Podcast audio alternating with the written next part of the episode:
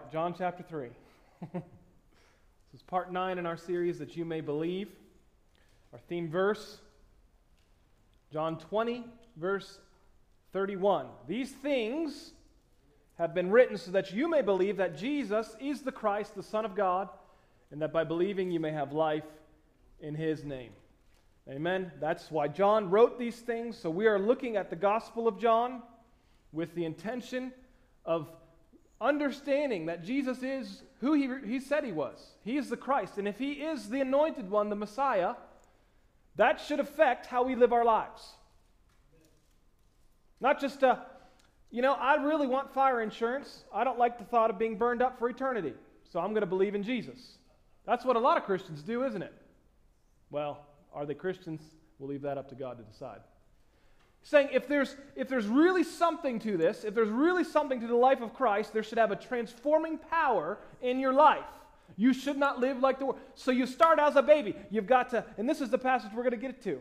You start out as a baby, as an infant, and you grow up by the Holy Spirit's help into a mature man. So we're looking at the Gospel of John with the intention of living like Christ Jesus, doing what He did. As Jesus the boy, here He was, he wrapped Himself and became flesh according to John 1. In the other Gospel accounts, the Synoptic Gospels, we see when He was 12 years old, He revisited into Jerusalem. And He was growing in stature and in favor with God and with men. And so we have this opportunity as Holy Spirit-filled people to grow up in favor with God. Jesus did, so should we. And so this is the point, just a reminder of the series of why we're looking at John. We're going maybe a little bit faster than I did through Galatians and Ephesians, and perhaps a little bit different of a twist on it. Trying my best to get some application and draw some things that we can see how we can follow after the steps of Christ Jesus. Let's pray. Father God, I thank You for Your word. It's living, it's active. Holy Spirit, would You speak through me? Speak to us that we would receive from You Your words, Father, that we would become like Your vessels, Your carriers of Your presence, and look like Your Son, Christ Jesus, to the world, that we would be that light, that hope shining in the dark world around us. We bless You. We thank You for Your Son and the example that He was for us and the life that we have, the abundant life that we have in His name. In Jesus' name we pray. Amen. Last week we looked at Nicodemus, the conversation starting in John chapter 3 Jesus had with Nicodemus. Jesus tells him that he must be born again. Really, literally, it means born from above. Jesus was talking spiritually. And there's a peculiar context there of Nicodemus takes it, well, how can you be born of your mother again? But it's clear in the Greek that that word is actually from above. And so it's possible that Nicodemus, being a Hellenistic Jew, that is a Jew with Greek influence, was putting a twist on the Greek. Again, I encourage you to go back and you can listen to that then. This is just review from last week's sermon. But we also went to 1 Corinthians chapter 2, and the whole chapter being really key. But I just want to pick one verse as a reminder. It says, "But a natural man does not accept the things of the Spirit of God, for they are foolish to him, and he cannot understand them because they are spiritually appraised."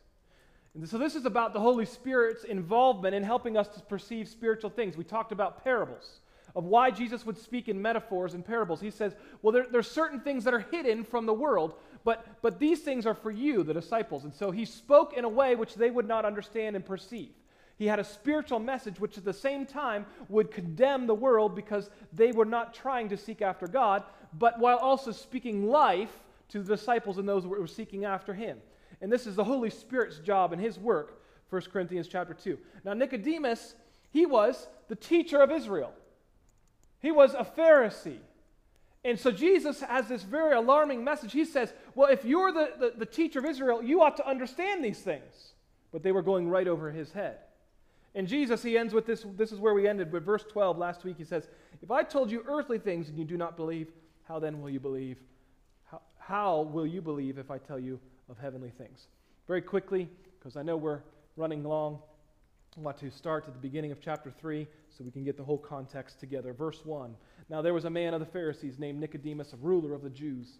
This man came to Jesus by night and said to Him, 'Rabbi, we know that You have come from God as a teacher, for no one can do these signs that You do unless God is with him.'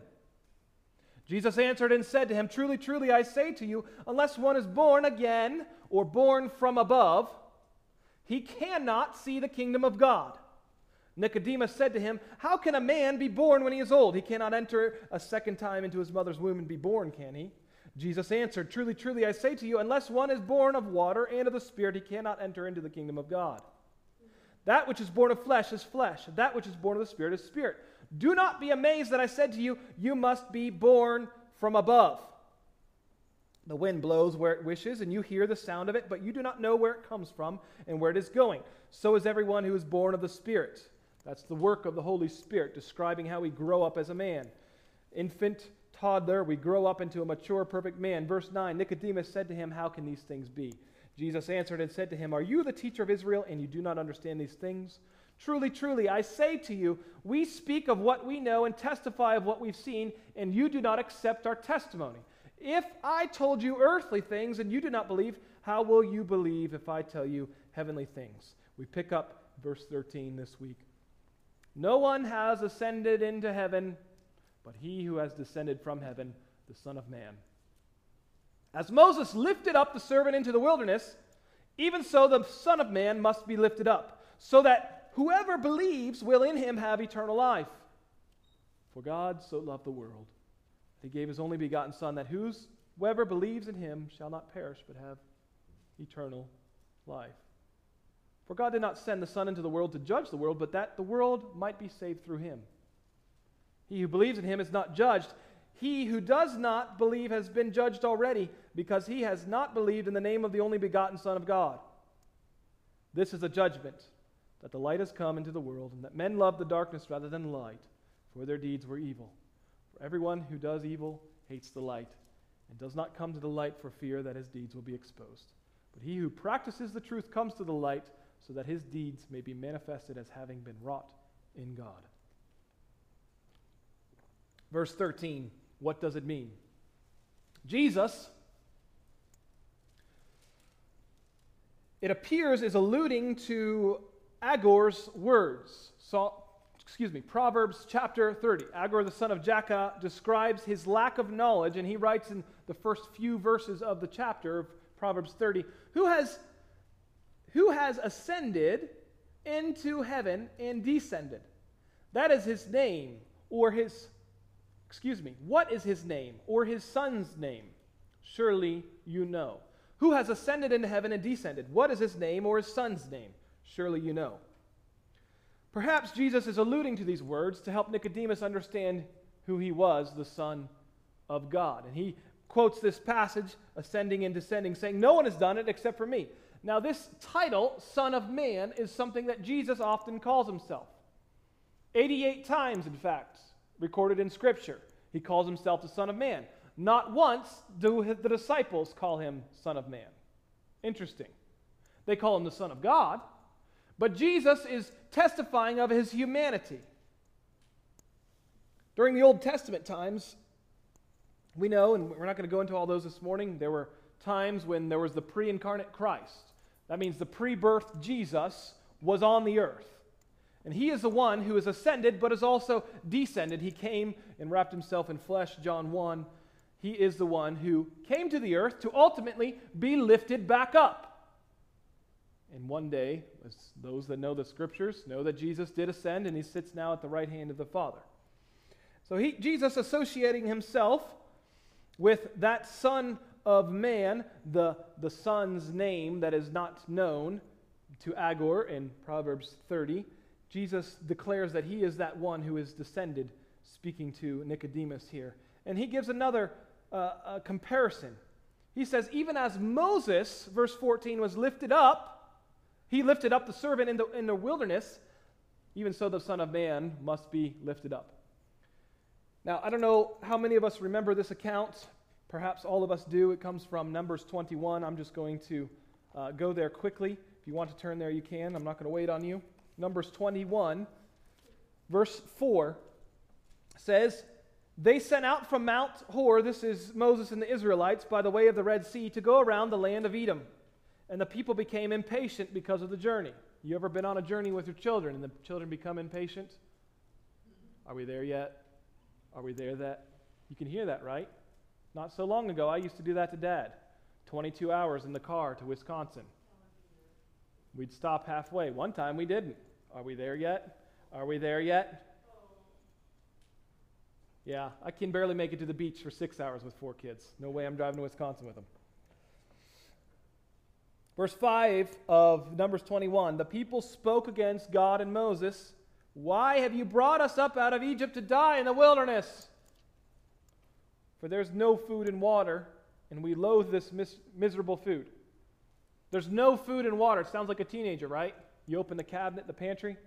Mom, there's nothing to eat. I could hear my mom. I could still hear it ringing in my ears. Nothing? There's nothing in the cabinet? No food and water, and we loathe this miserable food. So which is it? You don't like the food, or there is none? So the Lord sent fiery serpents among the people, and they bit the people, so that many people of Israel died. So the people came to Moses and said, we have sinned. That's a good start. Because we have spoken against Yahweh and you. Intercede with Yahweh that he may remove the serpents from us. And Moses interceded for the people. Why did God send his fiery serpents among the people? End of verse 5. There's no food. Verse 5 of Numbers 21. There's no food and no water, and we hate the food. They're complaining.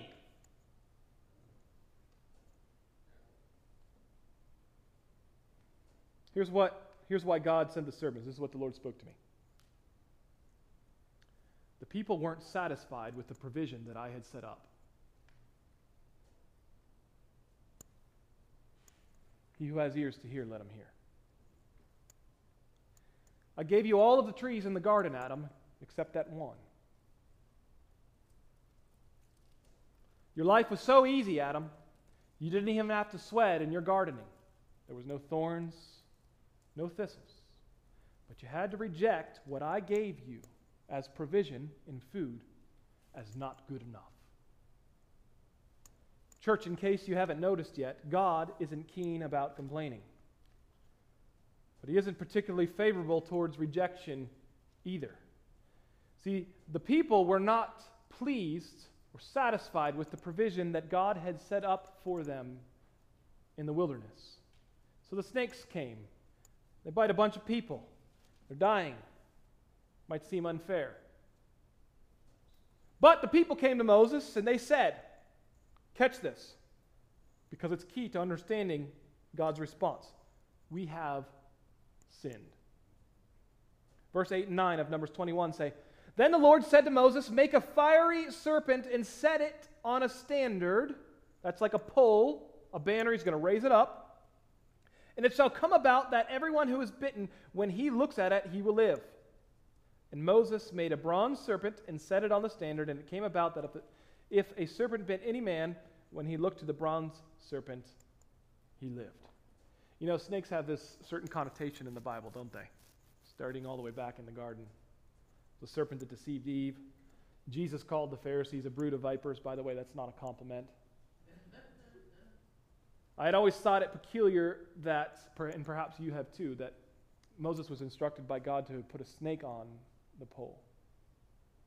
Isn't that interesting? Why would a bronze serpent be the focal point in the camp? In fact, this very pole became a stumbling block and sadly ended up being worshipped until King Hezekiah destroyed it. And you can read about that in 2 Kings 18. But it seems like everywhere snakes go, at least in the Bible, there's problems, right? So why a snake, God? Was a cross too obvious? Hey, Moses, I want you to make an English letter T. I want you to raise it up in the middle of the camp. Crosses hadn't been invented yet, right? Why a serpent? Isn't that weird? Well, John's account of Jesus' conversation with Nicodemus gives us a hint of why Jesus associates himself to that very bronze serpent. Peculiar. Again, this is what God spoke to me to help me make sense of it. He says, I made Israel look toward an image of the very thing that was killing them so that they might be saved.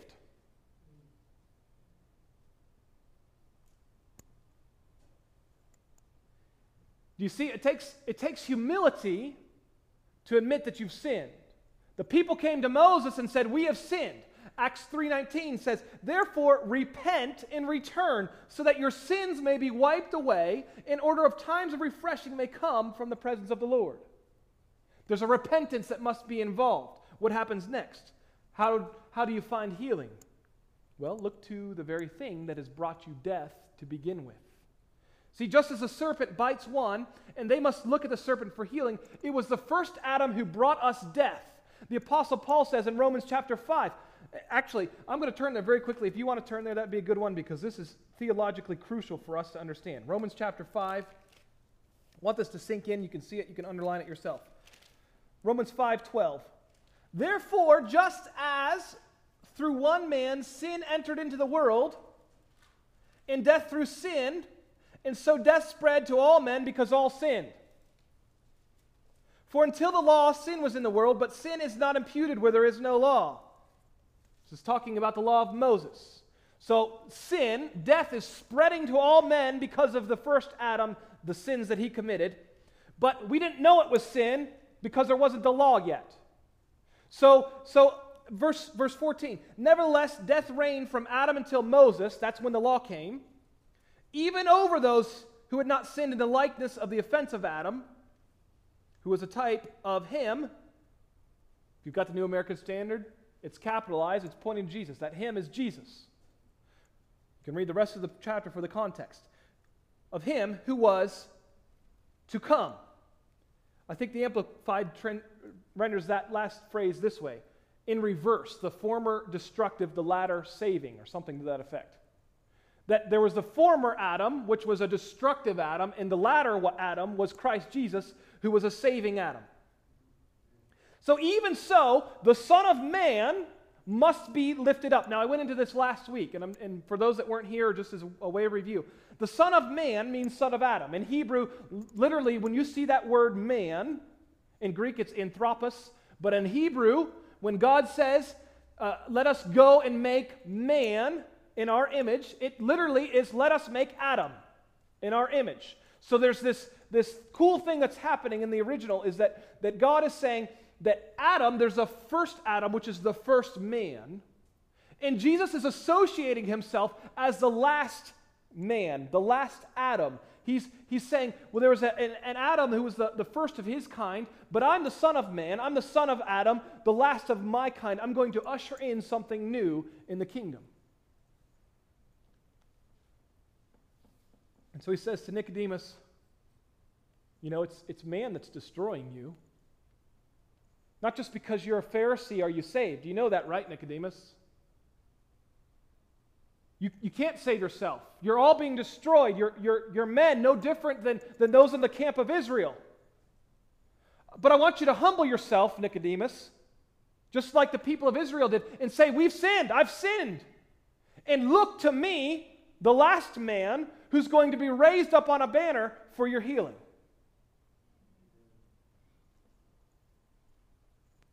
Just as I made Israel look toward an image of the very thing that was killing them, so that they might be saved.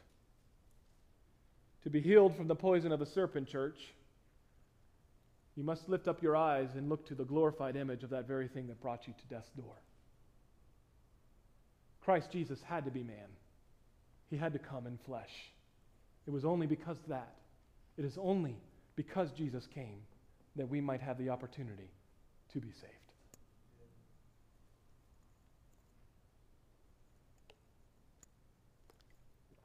For God so loved the world that he gave his only begotten Son, that whoever believes in him shall not perish but have everlasting or eternal life. No doubt this is one of the most famous verses, if not the most famous verse in the Bible. Oftentimes it's used as a standalone verse, but I feel it's important for us to keep the conversation surrounding it in remembrance. Nicodemus, a leader of the Pharisees, he comes to Jesus at night for some clarification, and Jesus says out of the blue, hey, you aren't going to heaven. If you aren't born from above. Born what? Jesus tells him that he's being too earthly minded, and as a teacher of Israel, he ought to know better than to teach of earthly things. So Jesus, he gives him the gospel in a few concise sentences. That's why this verse is so popular, and for good reason. See, this gospel message, the gospel means good news. The gospel begins with God. God so loved us. First. In fact, John, and later in his letters, he says, we love because he first loved us. It was God's invention. Love is God's. We're not prone to love. Post-fall of man, we're prone only to looking out for our own interests and selfishness and deceit. That's why Eve says, this man, or Adam says, look, here, and they're all pointing and blaming, right? This woman you gave me. Eve's like, the serpent made me do it. They're all blaming each other. They're looking out for themselves. Adam, why are you hiding? Well, we're naked. We didn't want you to notice. Immediately, self-interest became an important thing, and deceit. We're not prone to love. Only by the grace of God can we love and experience His. Well, who did God love? Well, He loved the world. He loved the whole world. The doctor, the paramedic, the pastor, even the lawyer, the celebrity, the thief, the liar, the adulterer, the murderer.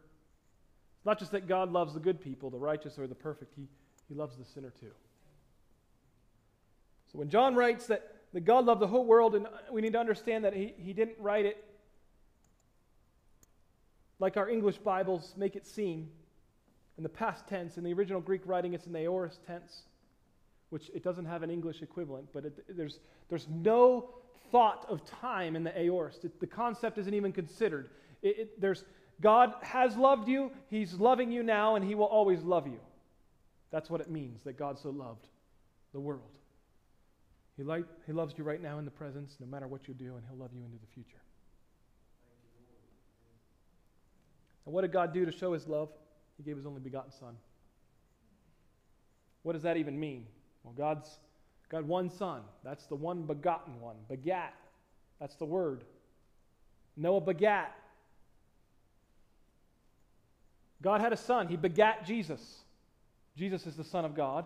And He gave up that only Son, foreseeing that man would sin, that death would be the consequence thereof.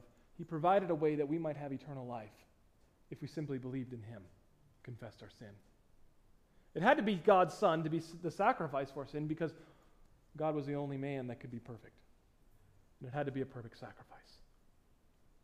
Now, Jesus doesn't mention the death part of this exchange, does He? But it's clear, looking backwards at this record, that is what He's meant when He said that whoever believes in Him shall not perish, but have eternal life. I don't know if you've ever given this much thought, but Jesus understood His assignment from early on. I genuinely believe that. We know that He alluded to His death and resurrection later on in ministry to the disciples. But here at the start of His ministry, He's explaining the whole of God's salvation plan to Nicodemus. That if Nicodemus would simply believe that he was God's Son, he would receive the kingdom of heaven. Destroy this temple. Do you remember in the previous chapter, Jesus says, destroy this temple and in 3 days I will rebuild it. He cried out. How? How did he come to know this? Well, we can't say for sure, but I'd like to give you something to consider. In Isaiah chapter 50, verses 4 through 6, this is about 700 years before Jesus was born. Pretty amazing. 700 years before Jesus was born, Isaiah prophesies a glimpse into the life of Jesus.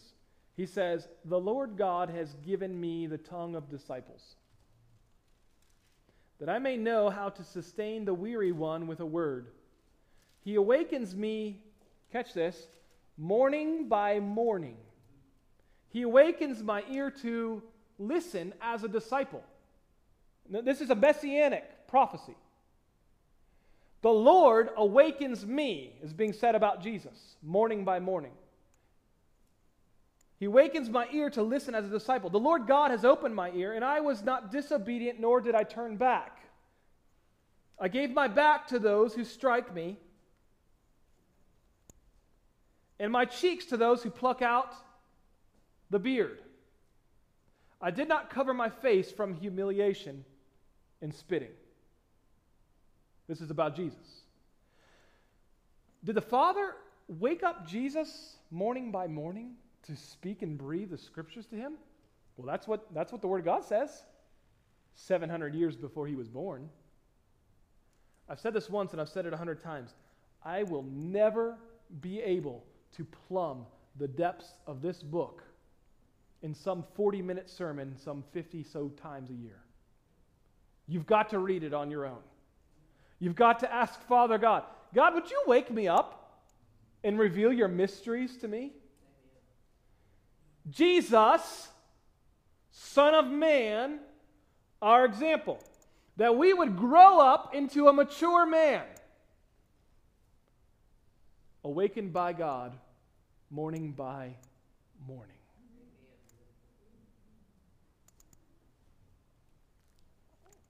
My point is, if you want to grow in wisdom and favor with God, then you should go to the author himself to learn. At best, I'll recommunicate and regest things to you that are good and from God. But you can go directly to the source. Why would you want me? Man is prone to making mistakes. Lots of pastors make mistakes. I've made them. I'm sure there will be times when I make them in the future. By the Holy Spirit's help, I pray that it doesn't happen. But the reality is, we know that there are teachers, that they are disguised among the lambs of God as wolves. Go to the author. Understand and know his word. How do we look like Jesus? Spend some time with the Father. Isaiah wrote of Jesus that the Lord has opened my ear. Oh, beloved, I wonder if your ears are open to receive from the Father. Are you available in the mornings to be awakened to the revelation of his word? Oh, let me just sleep in, God. I'm just so tired. Oh, are you tired because you stayed up on Facebook too long? Watching that TV show too late at night, aren't you? I'm just so tired, God. Let me sleep in. Jesus is spoken of as not disobeying the Father. I want to ask you if you're obedient to all that he asks. It begins with listening to him. If you want to fulfill the words that God gives you, the tasks, the missions that God has given you, you first have to hear them from the Father, and then you have to obey them and do them. But you can't obey them and fulfill the mission that God has given to you if you never hear the words from him. Oh, we say, well, Jesus obeyed he perfectly heard the words of God because he made an effort to get out of bed and be with God.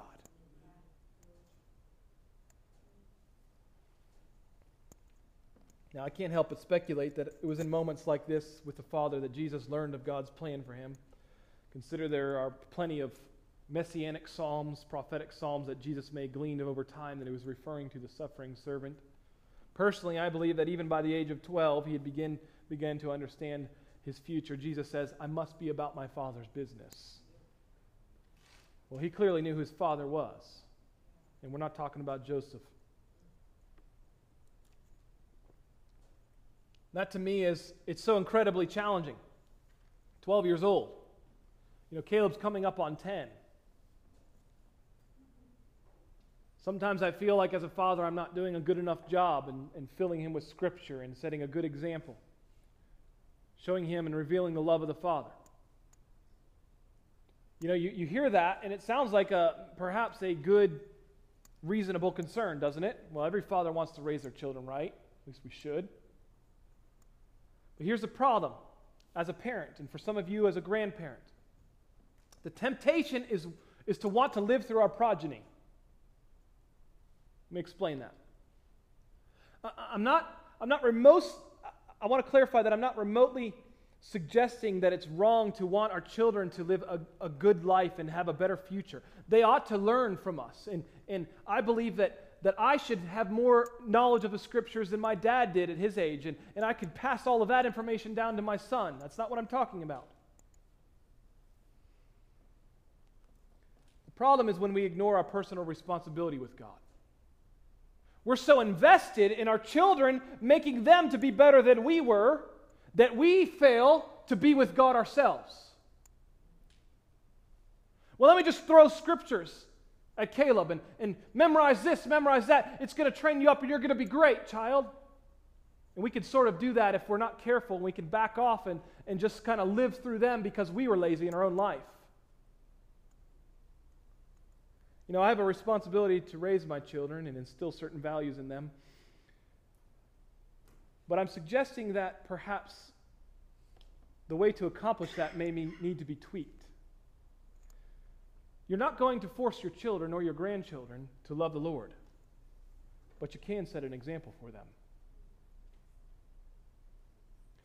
What would it look like, rather, if I woke up early in the morning and Caleb saw me every day in the Word and in prayer? And instead of just saying, memorize this, child, memorize this, go to church, sing these songs, do this, learn these scriptures, he gets to come up alongside and ask me questions because he wants to be like me.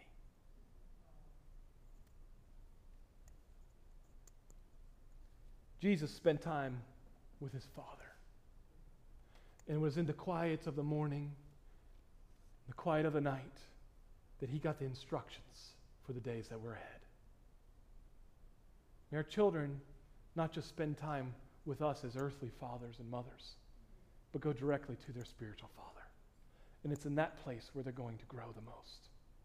Introduce them to the Father. Now, Jesus knew what God had for him, and he refused from wavering in it. The fact that Jesus carried this burden around not just for one day or week, you know, leading up to it and saying, well, you know, I'm going to die. He tells the disciples he's leading up, but perhaps his whole life he even knew. From a young boy, he knew what the Father had sent him to do. It's so incredible to me that he was so willing to submit to the Father's will. And in my estimation, it makes his ministry even more personal. I want to ask you this morning if you're submitted to the Father. Are you willing to do whatever he asks you to do?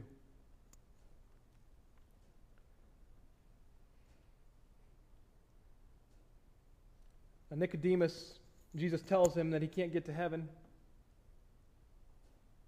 Or he tells him how we can get to heaven.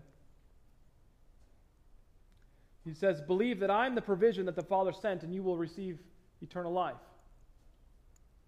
He goes on to say that Jesus is speaking here. He says, for God did not send the Son into the world to judge the world, but that the world might be saved through him. He who believes in him is not judged. He who does not believe is not judged already, because he has not believed in the name of the only begotten Son of God.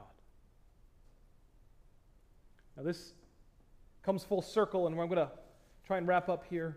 We'll save that for another week, but the image of the fiery serpents in the wilderness on the back of your mind, this verse 17 perhaps will make more sense, and we have to see that Jesus isn't coming to condemn. The snakes were already there biting. He was coming to bring healing. And there's good and there's bad with that. Some people look to Jesus and they say, oh, well, he's non-judgmental. You know, he's just love, and they can really attach themselves to it and identify with the words of Christ. And even people that don't believe with, you know, Jesus is the Son of God, they say, well, he was a good man. He's kind of a good role model. And they hang on to that. They hang on to the goodness, the compassion, and the mercy. But what they fail to see is that Jesus spoke very clearly that the sin has already been judged. Doesn't mean that you're off the hook because you like the words of Jesus. He says the sins have already been judged. Yes, Jesus came solely for the purpose of forgiveness. He came with healings in his wings. The grace of Christ should not be overlooked. They cry out, though, don't judge me lest you be judged. They see Jesus as non-judgmental. But he taught that if you don't believe in the name of the begotten, then you've been judged already. That's where verse 19 comes in. Explains that the light shines into the darkness. It has this dividing function. Some flee from the light because they can't. They love the darkness, and the light will expose their wicked deeds. You ever been in a house with cockroaches and you turned on a light switch? I have. It's terrible. I tell an embarrassing story. Brittany's cringing already. She's nodding her head no. Don't do it. Don't do it. We went to visit some family in Florida. Her grandmother was not in good health, and she had moved in. Her and her husband had moved in with their daughter. And the trailer that they had in outside Orlando had been unoccupied for quite a long time. And in Florida, they've got these horrendous bugs called palmetto beetles. Is that right? They're the size of a finger, and they're they're horrendous creatures. Let me tell you, this is my experience with Florida. So We were recently wed, and we went back to stay in their place that they hadn't been in for a long time, and apparently some bugs had decided to take up some residence in their house. So you walk in and you turn on a light. You go in the bathroom, you turn on a light. Everywhere.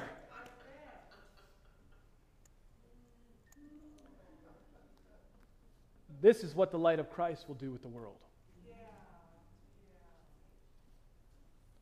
I don't know if it sounds familiar to anyone, but there are those that would rather continue on in their sin than to look to Jesus for healing. The light shines and exposes their wickedness and their dirty deeds, and they say, we got to get out of here and hide. So they scatter. Spiritually speaking, that's what people are doing. You know, they've been bit by a snake, but they refuse to look at the bronze serpent. Some people don't even know they've been bit, and they're dying, they're bleeding out. Their blood's getting coagulated. They're so sick they can't even tell. But Jesus came for those that would humble themselves and to cry out, we're sinners.